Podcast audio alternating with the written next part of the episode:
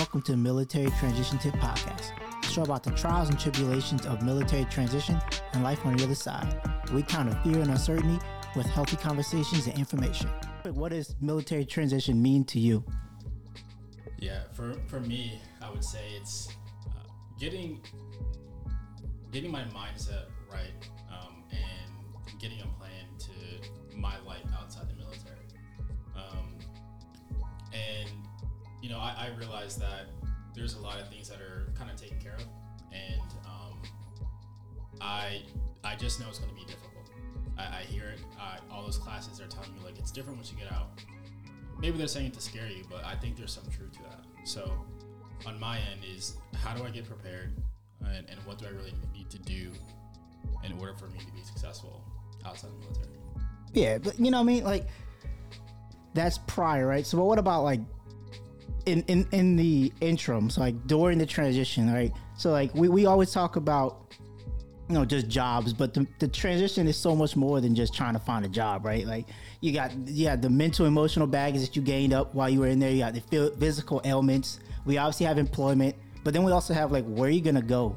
Where, you know, if you're stationed out in the middle of Missouri somewhere, like, are you gonna stay there? Where are you gonna go? How are you gonna get there? You know, like there's a lot of things to think about, like, during the transition that we don't really cover. We only ever talk about, like, here's a resume, build it, you know. Like, well, Robin, like, so what does it mean to you, like, transitioning? Transitioning out of the military was it was a big event as much as joining the military, because military was my first full-time job, and military took care of everything, you know, like my food, my house, and my healthcare, and where to go, and they move me around wherever they want. And getting out of the military is becoming on my own. So like you said, let's say I was in the middle of Kentucky, but if my dad didn't move to Nashville in Tennessee, I would have had hard time finding my next step. Because I feel like I was just lucky. And I know not everyone has this chance, but my father allowed me to stay in his house for about a year, you know, after getting out of the Army. So I really thought a lot about, you know, I haven't been to many places in the U.S. I'm an immigrant, so I've been in the military as a U.S. citizen a lot longer than, you know, being a citizen and civilian in the U.S. Yeah. Yeah. Now I think about it, I think I don't know if Robin and my story are really stereotypical of a traditional military experience. How so? Well, I mean, John immigrated to this country and then came into the military and learned English pretty much the hardest way possible, right? And it was through basic training, which is not the friendly, like, oh, today we're going to go over, like, the alphabet, right? And the vowels. Like, it was getting screamed at, right? So on one end, he definitely learned what's most important, but I would say most people I met in the military are not immigrated from another country, right? And then for myself, you know, I had a little bit of experience prior to joining.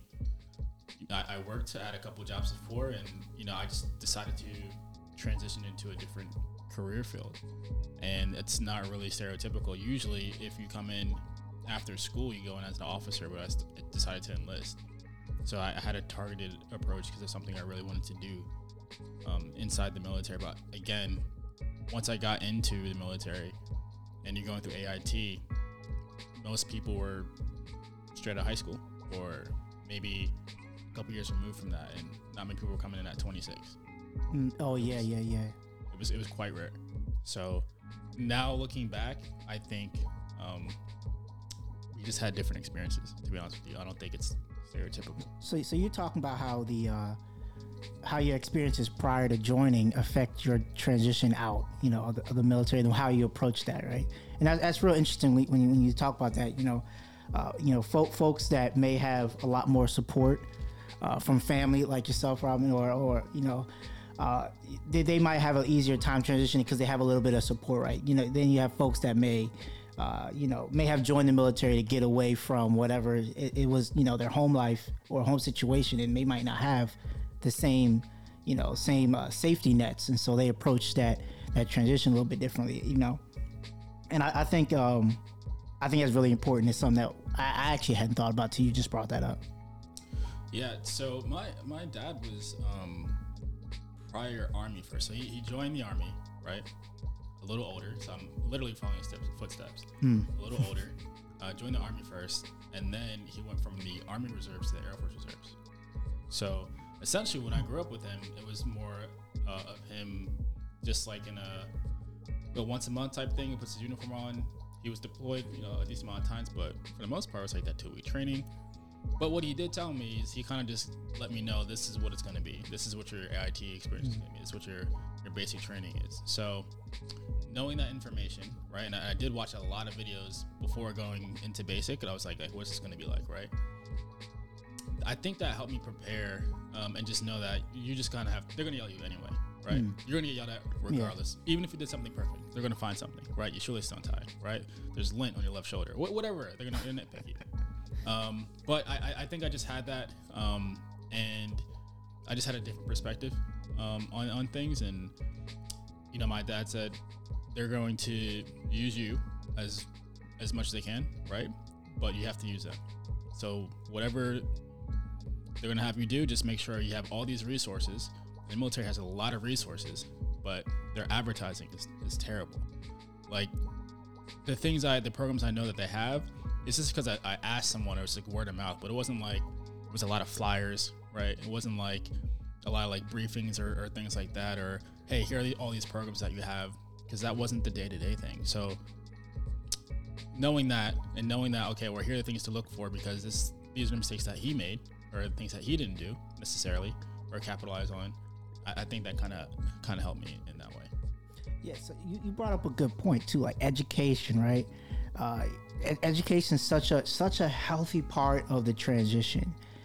Whether it's educating yourself about programs, like you just said, like the programs on the way out, or even just attaining an education. And it's almost criminal how little the TA and the GI Bill is actually used. We think about it as like, oh, everybody goes and they use it, but in my experience, I've only seen maybe 10% of folks in the military use TA while they're in, and then some folks use it while they get out, and then they don't finish their education for one reason or another.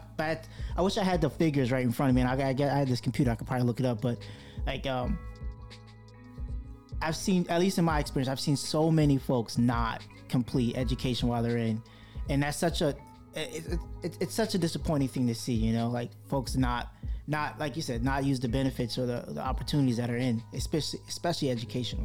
So why do you think that? Why do you think that is? Why do you think? Because I think it might be even different on the officer side. I'm not an officer, right? But yeah, my assumption is that you need to obtain some sort of like bachelor's or master's in order to advance. I think it's more seen as like a resume, an actual resume. So why don't you think? Like the enlisted, because that's where we kind of came from, and we're like, we're able to teach and learn from others. Why don't you think they use it? What do you think the main thing is? In my experience, actually, I moved to the States to go to college, and I found out, I couldn't afford it. So that's like one of the biggest reasons I joined the Army. And when I joined the Army, my friends always like made fun of me because I was the only Asian pudgy, people who don't have any prior education background, like in college. We all joined in as like E1, and I was the only Asian E1 and in the platoon. So, and I only took like about a couple classes while I was in the Army, because I think one of the biggest reason is not actually even the senior ones, like NCOs, like not everyone is familiar with the process of applying for TA, and they don't have capacity of guiding them to like educational achievement. So I started kind of late, and also it's just my excuse. I was always tired, I was always tired, and I didn't know what I wanted to study.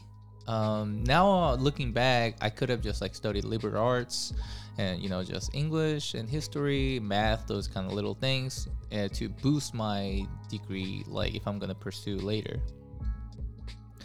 But I think most of the time military folks are, you know, they work hard and they want to get rewarded instead of putting extra work on their time. I think that's like a human nature. You know, like you don't want to get burned out.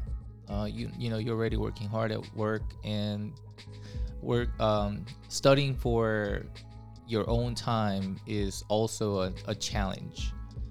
That's how I felt. So I only did like a couple classes and it's kind of hard getting back to education.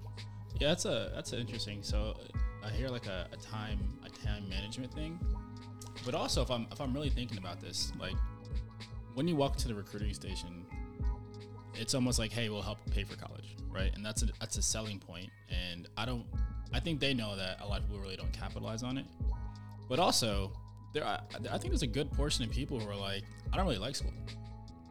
Like the college wasn't really for me, or I don't feel like I learned things, or I don't want to sit down in class all day. And that's why they join the military, so they don't have to do that, right? So that might be a good portion of people who are like, you know, like, not to say like they're smart people, super smart, but they're just like, I don't want to sit down in class. I can get behind that. I can get behind like, I don't want to wake up early, 8:00 in the morning. I want to take a 2-hour like Wednesday night class on like philosophy or something I'm never going to use again. Something like that. I understand that. I can get behind that. So, and I think it's like it's a multi-pronged issue now. And I think about it, it's really interesting. I met a lot of people who were just like, I just like to blow stuff up. I rather shoot guns. Like I rather do this. I rather do that rather than go to school or something, or you know. And I got a question. So that actually leads me to what I want to bring up during this. Like, so that mentality that you just said, right? And nothing against it, right? Because I had that too, right? Sure. I don't like sitting in school, right? Now, do you think that same thought of like not wanting to do that, not wanting to be in that bubble, right? Do you think that affects folks when they try to prepare to leave the military? Because it takes a lot of study and it takes a lot of the same qualities that you need to be successful in school to properly transition out of the military, right? A lot of research, a lot of stuff that's kind of boring, right? But it's super necessary. Yeah, you are trading one bubble for another. I honestly think, because you know, I went to school first and then went into the military, and once I was there, and if I came across people like, oh, I don't know if I go to college, I'm like, if you can do this, like you'll kill it. Like people, like kids in college they're not that smart, to be honest with you. Like they're just people, you know, they're just people, and they're just taking classes one class at a time. Like it's such a low commitment to do. Right, you always have to go to 2 classes a day, right? And there's like an hour per class, right? You have a class like a Monday, Wednesday. You have a class like a Tuesday and Thursday. You just have these credits. There's so much downtime that you have in college. It's wild. It's I can't even understand it. I can't even fathom now. So if you can manage your time in the military and doing all these tasks, you have motor pool, you have all these hit times.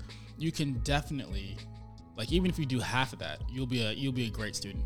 Yo, that is a perfect example. The amount of stuff we do in the military compared to the amount of stuff you would do in college is it's a substantial difference. You know, like we're responsible for so much and we have to do so much that when it's time to transition into like being a student again, you should have definitely gained those time management skills, and you definitely have thick skin for doing stuff you don't want to do.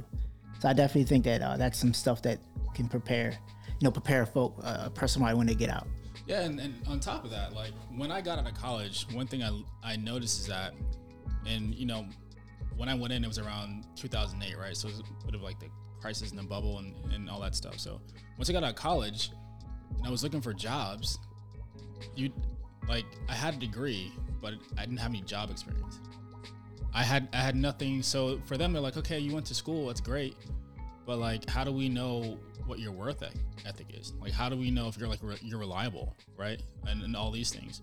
So essentially, like, if you are coming out now and now if I have a business, I'm definitely going to hire someone who has some sort of pattern of a work ethic, or maybe they did an internship or something like that, over just like a degree. There's again, you can pass with a C.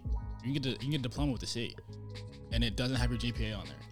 You know, unless you're applying for like some sought after like business or like a law or something like that, maybe it matters. But for a lot of things, it doesn't matter. I mean, we're all in tech now, right? So how important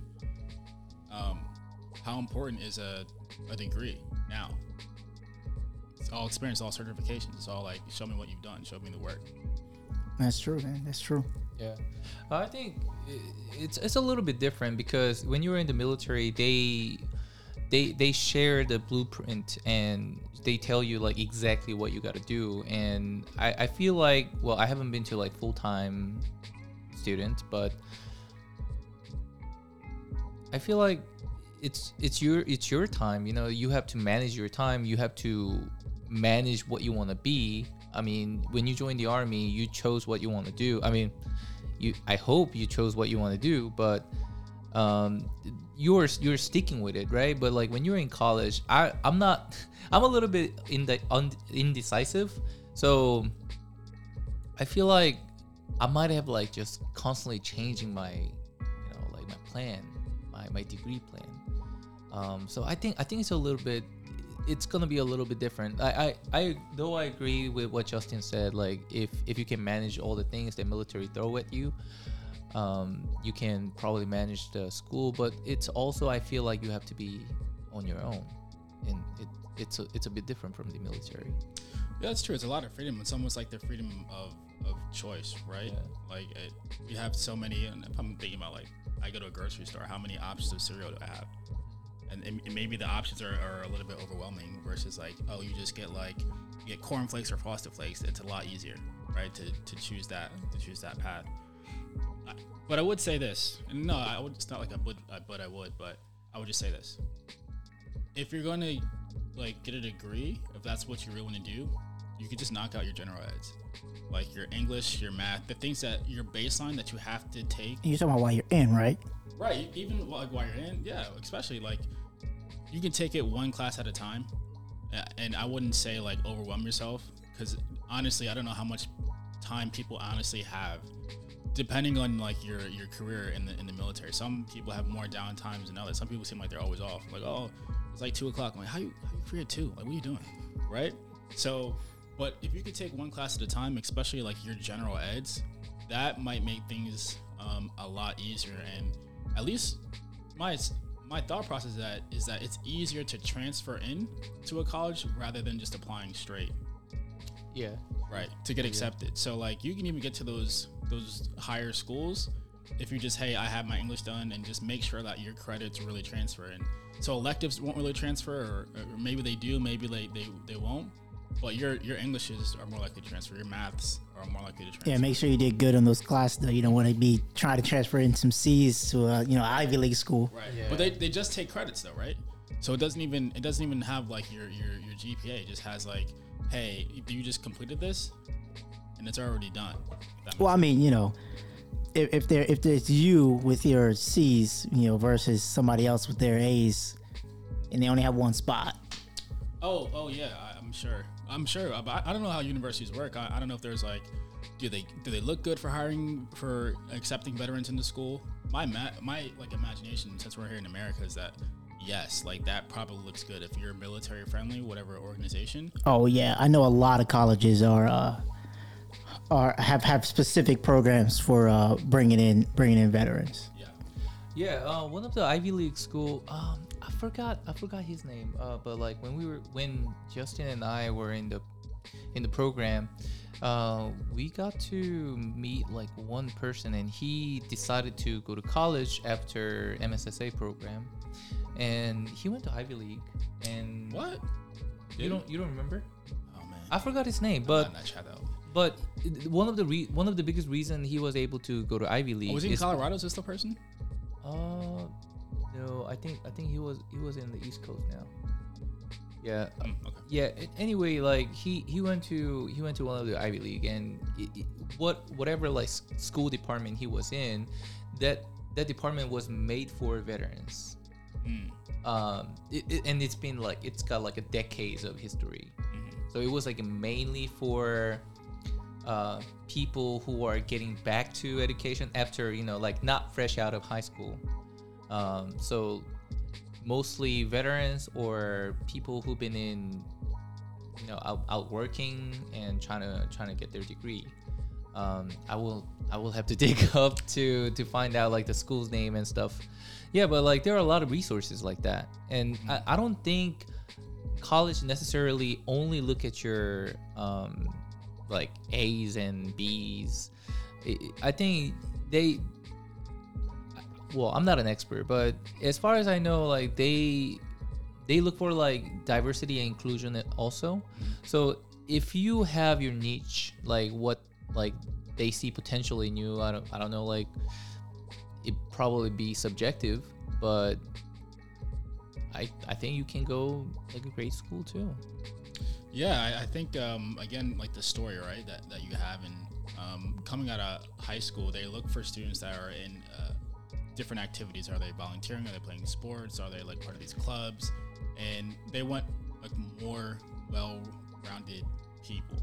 And so what's more well-rounded than a veteran, right?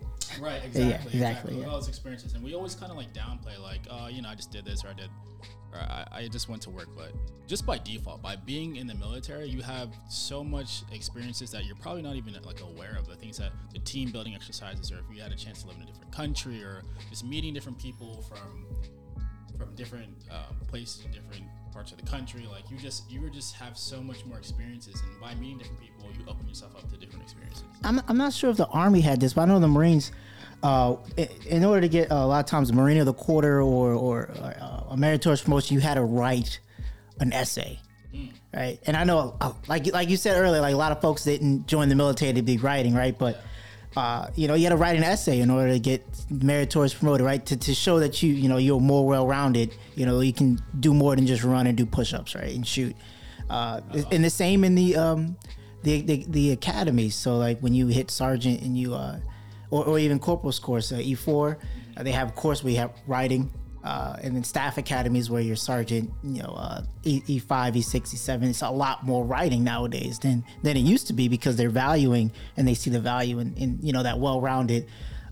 Well-rounded service member. So I see exactly what you mean. And honestly, the service is definitely doing its part, at least in the Marine Corps. I'm not sure about the Army again, but I know the Marine Corps is definitely doing its part to try to produce more, you know, more well-rounded and, articulate service members. Yeah, you know, I went to BLC, or basic leaders course, in Kuwait, and what they pretty much said was like, hey, we are kind of revamping our program, and we're trying to make this more like college, right? It's more discussion based. We're more trying to mirror what it's like on the outside.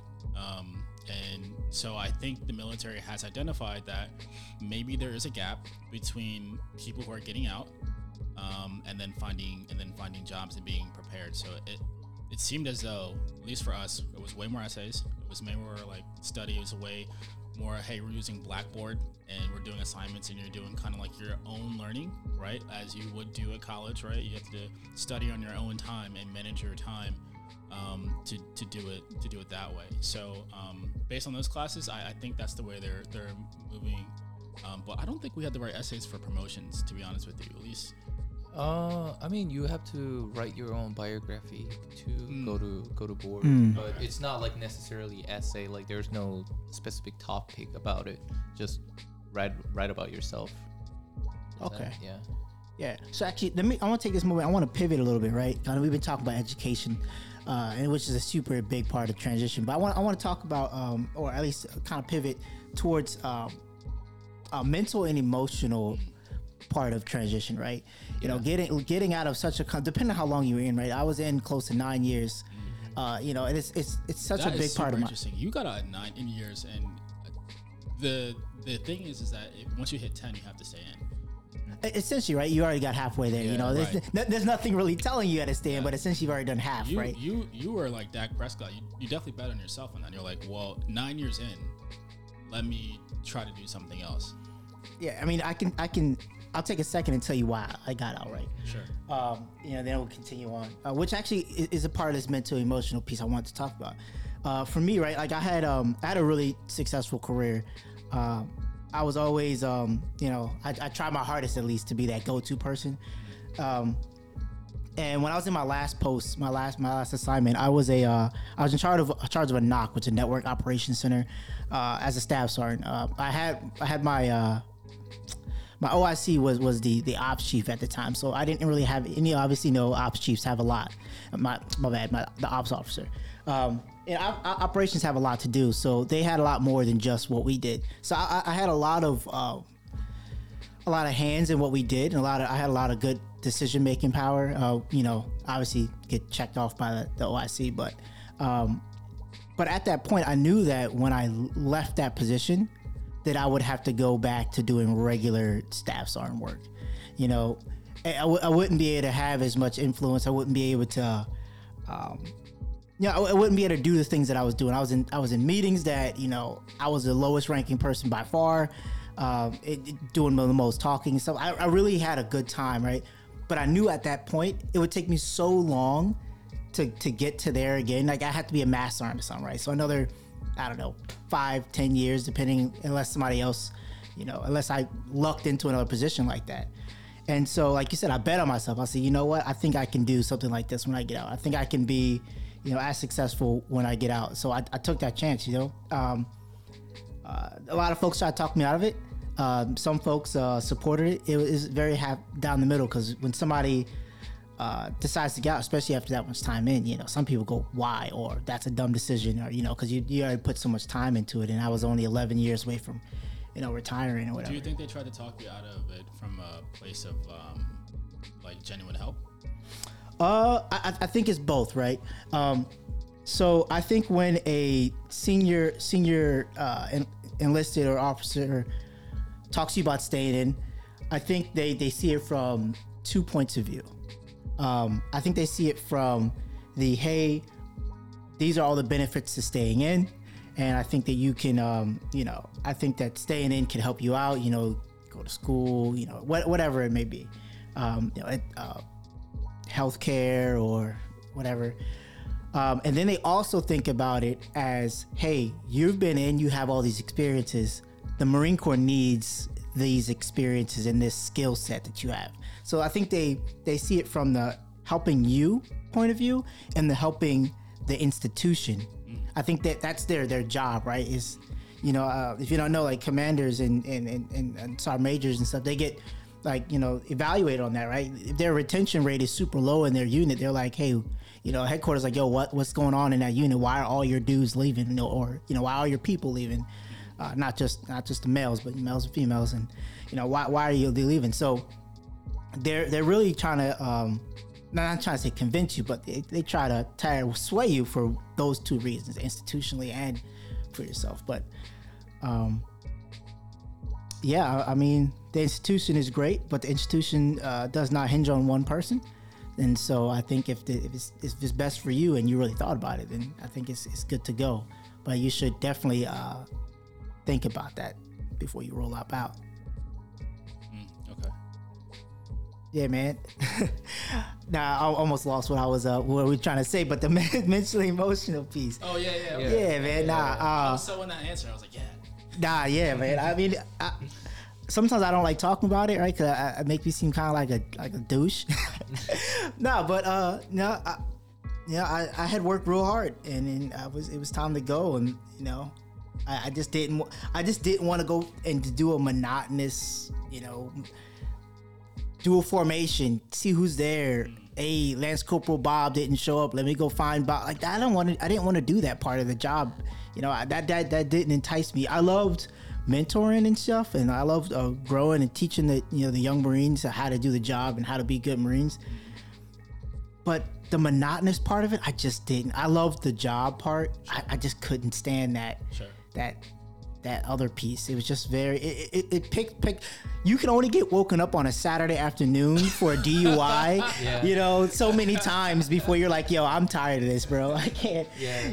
You could only have to show up Friday morning. to the, you know, the fat Marine PT because the dudes don't want to, you know, work out. And you're like, oh, now I gotta take all this extra time to help these dudes who obviously don't want to work out, to lose weight, to stay in. Do you ever think that mass punishment was, do you think it ever worked? I think mass punishment works in a sense, right? Okay. In a sense. Yeah. I mean, it works when you want the folks in the organization to police themselves to an extent, right? If I am going to be punished for something you did, I'm going to make sure you don't do that thing. That's the only way it really works. Other than any other fashion, it doesn't work, right? And what it can do is kind of deflate those who are doing really well. Mm-hmm. If they're constantly getting punished for something they're not doing because they're doing really well, a lot of times that's how good Marines end up wanting to get out, because they're just so tired of being treated like they're crap when they're not, you know. And so that's a big piece of it. Yeah. And also, when I was in the Army, I have noticed that there are some people are really good at their job. You know, they're like a military part and their professional part, right? I was a helicopter mechanic, so there were some dudes, some people like who are really good at their job, right? But they don't necessarily have the military bearing, you know, like you said, like some people don't want to work out. I totally get it. You know, I'm not like a big workout fan either, but I did it because I was in the Army, and you know, that's a job requirement. So I have noticed that like a lot of folks who are good at their job, like leaving, like who are good at like maintaining the helicopters, they end up leaving the Army. So we are losing so many people like who can actually fix the helicopter really, really well, and who can mentor other people. And I have some friends like who got the job like at the SpaceX, like those like, you know, very high, you know, companies, like stuff like that. Yeah, so I think like when you're in the military, like you think about yourself as a military person and also yourself as a professional person, you know, because you're a military service member, but also you think about your career, you know, like I didn't think about military as my career, like lifelong career at least. I always wanted to be better at some more technical thing. I think that's where you were coming from. You said you were doing a master surgeon job as a network, like NOC, managing things as a step surgeon, which is, you know, it's gonna take you a long time. It lower rank doesn't necessarily mean that you are not as competent at like some professional skills, but military, I think it kind of like makes you take a long route. Like it's kind of unnecessarily, you know, when you're in the civilian world, there are some people who are excelling their job, and they get noticed. They get most of the time. Or you can leave. Oh yeah, or you can leave a better paying, better position. Right. Oh yeah, absolutely, absolutely. Yeah, exactly, yeah. And when you're in the military, you're contracted. And it's even hard for you to, you know, change your let's say duty station or your unit when you have issue with your current status. So I think that's like the biggest thing, like people are kind of like facing, like it at least for me. Yeah, I've never pictured myself becoming a like sergeant major of the Army or something like that. I'm just not that character, and I'm fine with it. I accepted myself. Yeah. There was something there that I wanted to pinpoint, right? You said, I think if I can remember, right?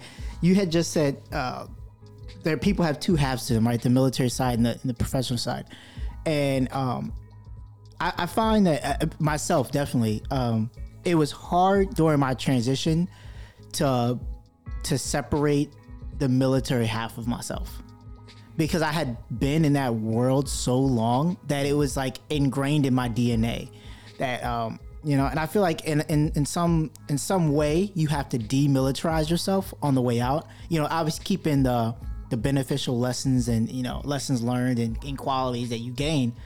but it's real hard to no longer identify as that person. Like, I was Staff Sergeant Jones long after I got my DD 214 because that's just who I was for so long.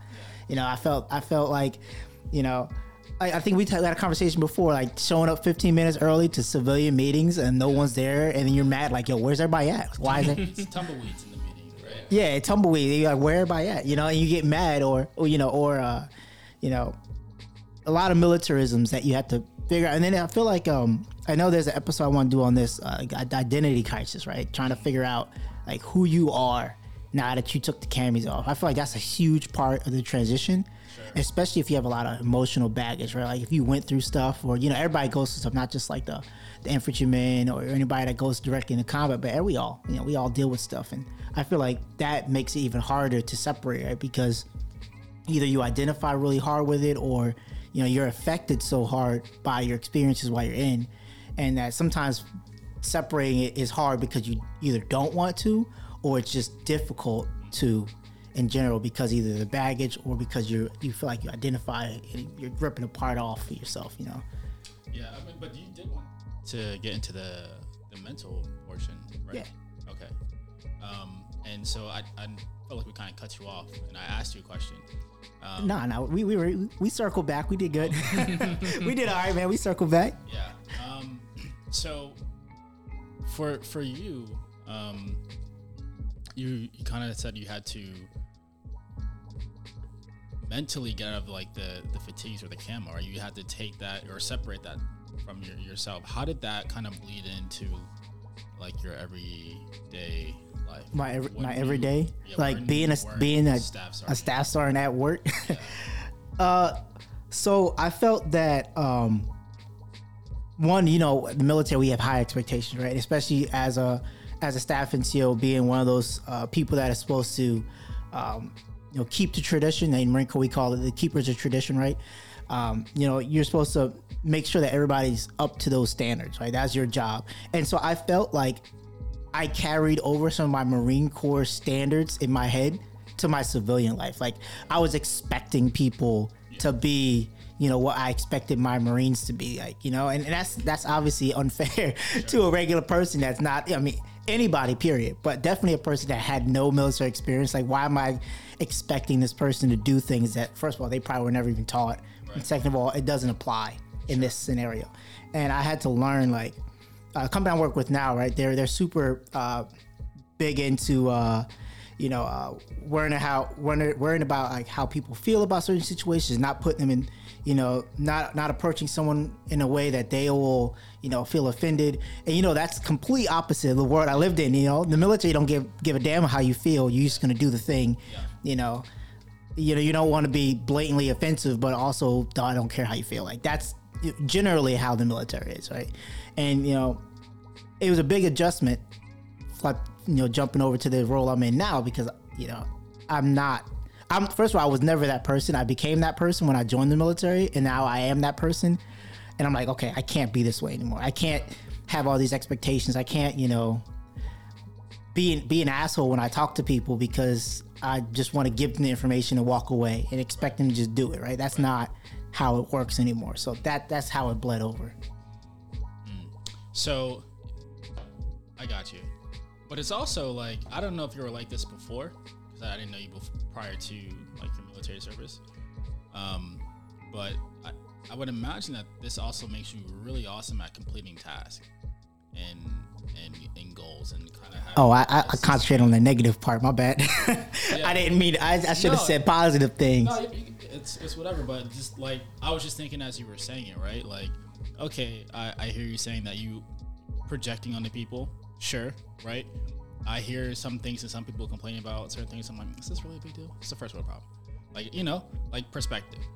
But still, like, if they have no frame of reference, like, that's what I have to think about. I'm like, what is their frame of reference? Like, where are they really coming from? Maybe this is like the hardest thing that they ever had to do. To be honest, that might be real, you know? Okay, I understand. Yeah. But on top of that, and the reason why I joined the military was because I needed some structure, I needed some discipline. And I would imagine because you have that structure and you have that, hey, I'm excelling, that on your personal goals or whatever goals you have, Does that, do you become, again, Staff Sergeant Jones again to complete those tasks? Yeah, definitely. I my expectations that I project, like you said, are always constantly on me, right? Like, that's why I do all the stuff I do, because I feel like I have to perform, so I'm doing all these other extracurricular activities because I want to fill up the time. Like, I felt like when I got out of the military, I had a lot more time. And then so I fill it up with, other activities. But yeah, I definitely do find myself staff sergeanting myself a lot. I'm a victim of having too much time. I had just the transition from maybe the first year out is finding that balance between, okay, am I relaxing too much versus like, do I really need to accomplish some things? And I find out the more things I have on my plate, even if I get it maybe like 50 or 40 or even 60%, I'm a lot farther than I would have been, because if I have too much time, I just push it off. I'm like, I'll get this done sometime today. And I never do it, right? I end up watching a movie, or I'm like, I got tomorrow. So I put things on my plate in order of like priority, and then I kind of get it done that way. And even though the schedule looks busy, I feel more accomplished by the end of the day. I don't know. It seems to be working right now. And is that because you don't have anybody like to check in on you? Like, you don't have your staff or your officers that you have to deliver those tasks to? These tasks now are your own tasks that you're either given to yourself or you have to do, but nobody. I mean, maybe your creditors will come at you if you forget to pay something, but like, it's pretty much just you now. Yeah, humans are incentive based, right? So when it was for my officer or my the NCO that was in charge of me, I wanted to do well, so you get praise, right? And so I'm just trying to, how do I create that feeling of I'm doing well and getting praise for myself? So when I look at it and I look at, hey, this is the list, this is things I had to do today, and I checked off like a decent amount, then I get to say, all right, you did something today. And that's how I get that feeling back again. It's just a feeling I'm chasing, right? It's, hey, I'm responsible for something, and I just have to be responsible for something. And in this case, it's myself. Like, how do I improve, and how do I do that? And also, like, I talked to John, right? And John be like, hey, like, we'll talk about things, and I'll talk to you, and like, just by having that conversation, right? Like, if you say you're doing something, I'm like, dang, I should do that too. That's a good idea, right? And then I put that responsibility on myself. Like, well, if he can do it, right? Because if Johnny can do it, and Johnny's married, you got kids and stuff like that, why can I not? What am I doing? Why am I so, like, what am I doing that I'm really that busy? The answer is I'm not. And I'm just making excuses for myself. Yeah.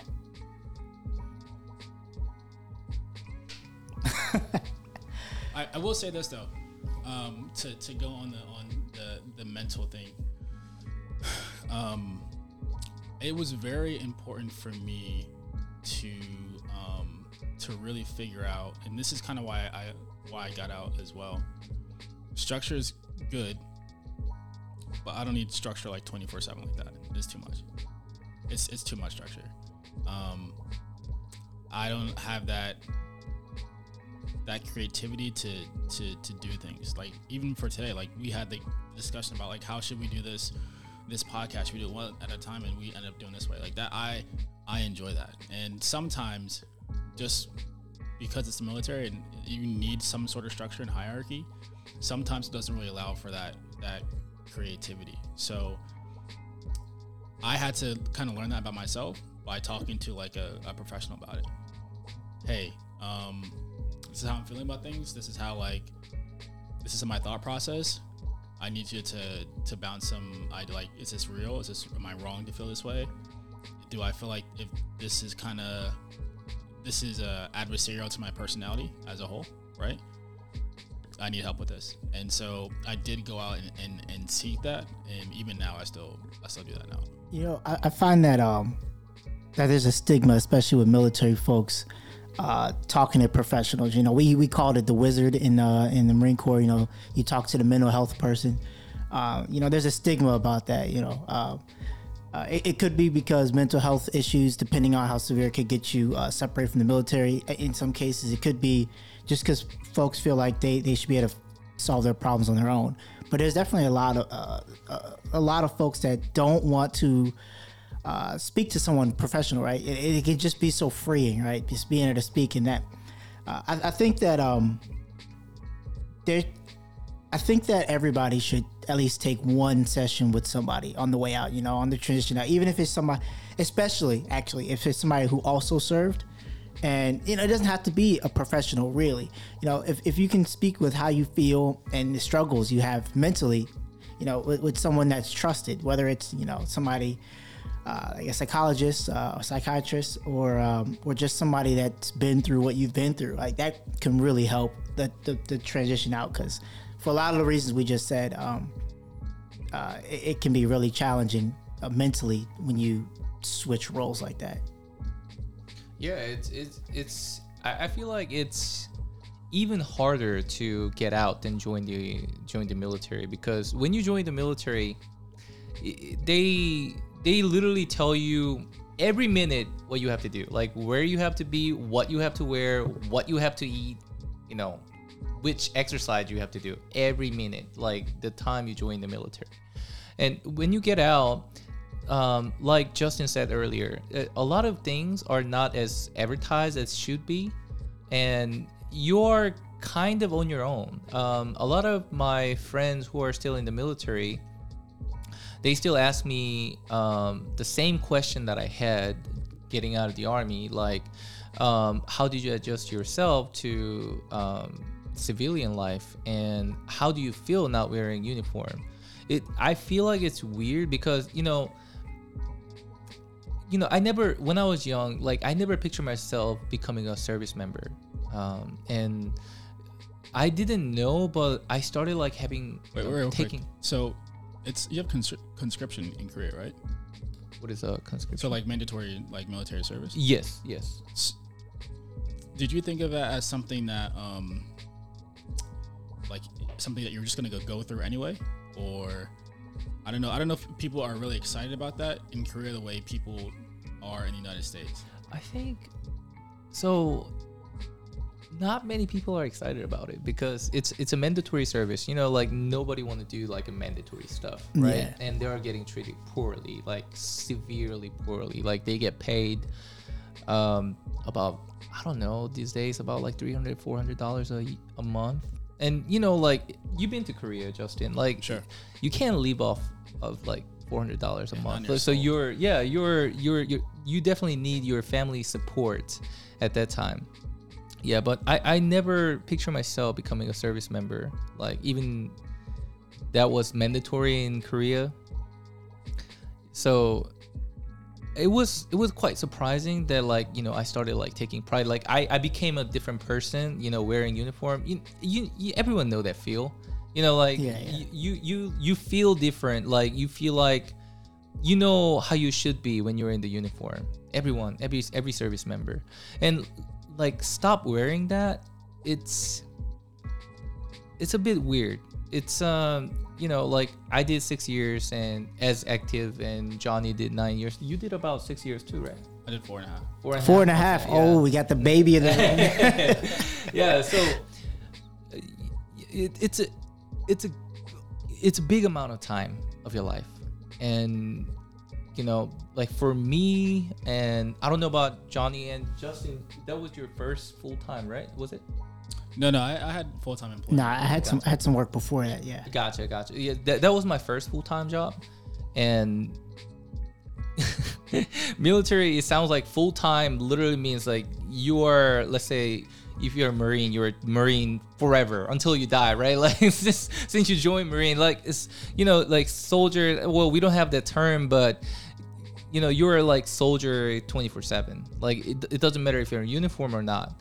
So it's a big, like 6 year, like full time, you know, 365 days times 6. And those amount of time, if I feel like it's going away from my life, it's unwritten history. It's something like that, you know? And you know, I know like you did well in Marine and Justin did well in Army. I did all right in the Army, I guess. And modesty looks good on you. Yeah, I did all right, but it's it's still kind of you miss it sometimes. You know, like I feel like I'm getting treated better in civilian life, but also like you miss. I don't know if it's like a Stockholm syndrome or something like that. Stockholm syndrome. Yeah, but you miss those those bad days with your homies. You know. Yeah, you just with that one sentence, you got all the colonels and generals that are listening to drop off the podcast now. They're all Stockholm syndrome. Yeah, that's how I feel, honestly. Yeah. Yeah, you know what? I guess the terminology and embrace this the suck, right? That's what it is. You know what? I do look back on certain things and I'm like, man, that sucked. You know, I didn't like sleeping outside particularly. But looking back, I'm like, I can do it. I did it before. It's not that bad. Whatever I'm going through, it's not that bad, to be honest with you. Yeah, and the mantra to transition out should be embrace the change. Mm. Because, there's a lot of things that are going to change. We talked about a couple of things today, mentally, the mental change, the education, the change in, or actually the change in yourself, because a lot of folks that, may not want to go to school, didn't have the same qualities, you now possess those, so, embrace the change when you're getting out of the military. I think that's a good mantra for rolling out. Yeah, that's really awesome. No, I'm with you. I think your leadership and the people that you work with are really awesome. I think I got lucky in finding. I just had a good amount of leaders or direct reports that just mentored me and was like, hey, they all kind of had the similar mindset. Maybe it's more of like a millennial thing. I have no idea, but all had similar mindset. And we're like, hey, I might not do 20. I might not do 20. Yeah. So they definitely encouraged their soldiers to be like, hey, get some experiences and kind of just start mapping, start kind of being aware and really think about if you really like what you're doing. Do you really like what you're doing? And to be honest with you, for my job, there are aspects I really enjoyed, but it definitely depended on where I was at. Korea was fun. Great, right?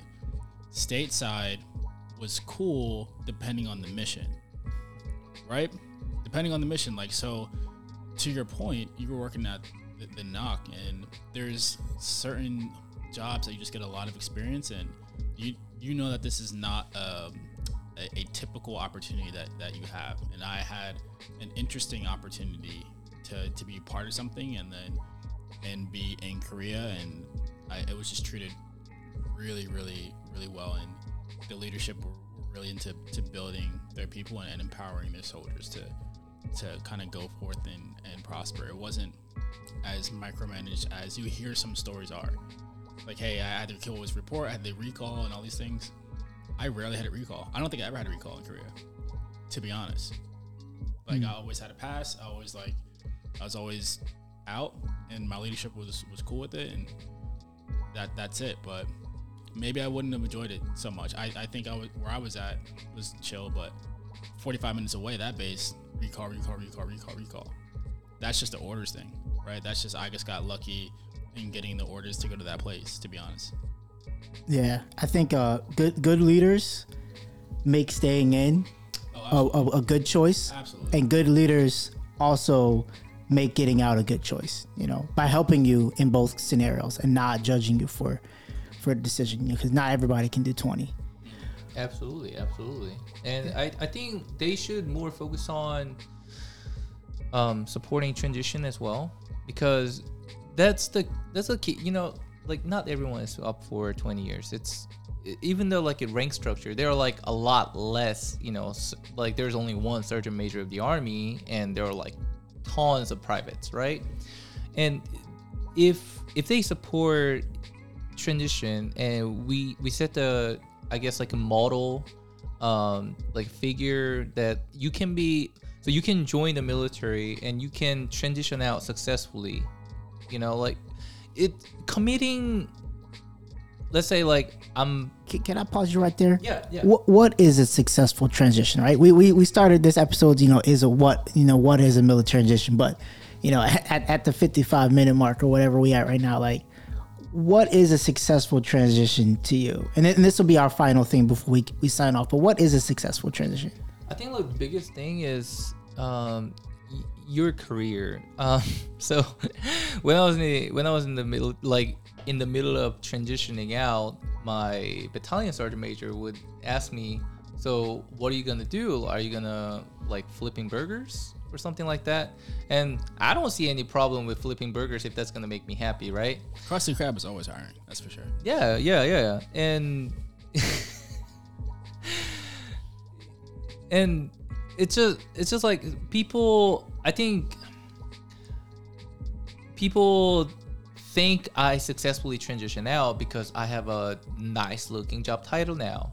I think that's the biggest thing, kind of a general rule of thumb. So is the job the definition of a successful transition? I think that is the biggest part. When everyone who are still in the service or who are veterans, when they look at a person who transitioned out, transition service member, I think they want to see what they do, their title.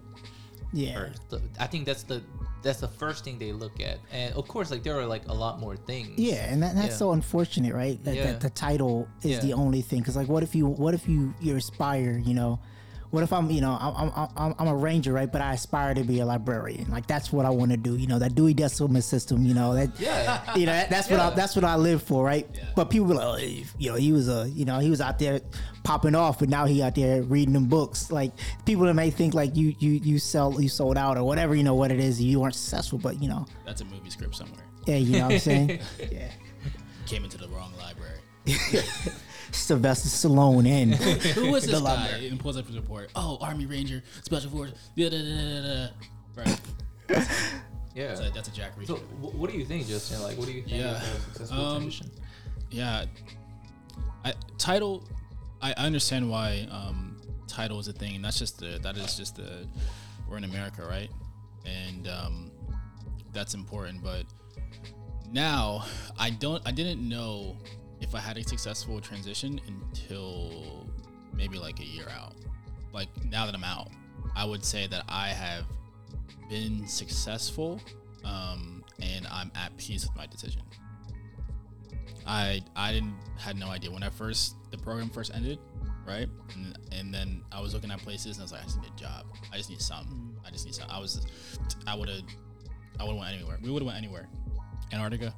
Right? Yeah, we were literally talking about going to Fargo. We wouldn't went anywhere. Yeah. And then I got that opportunity, and there was a sense of peace, right? I was like, okay. I like that. Yeah. A sense of peace. Right. And I was like, okay, I don't have to worry about this anymore. And after you pass your initial your 3 months phase, and then month 4 and 5, I was like, okay, well this is something now. So I didn't know that it was a successful one until it was out, and then now that I'm looking back and I have some time to really reevaluate some things, it was successful. I had no idea if it was successful during the process, to be honest with you. Yeah, I like that. It's a successful transition when you are at peace with your decision. Yeah, I like that.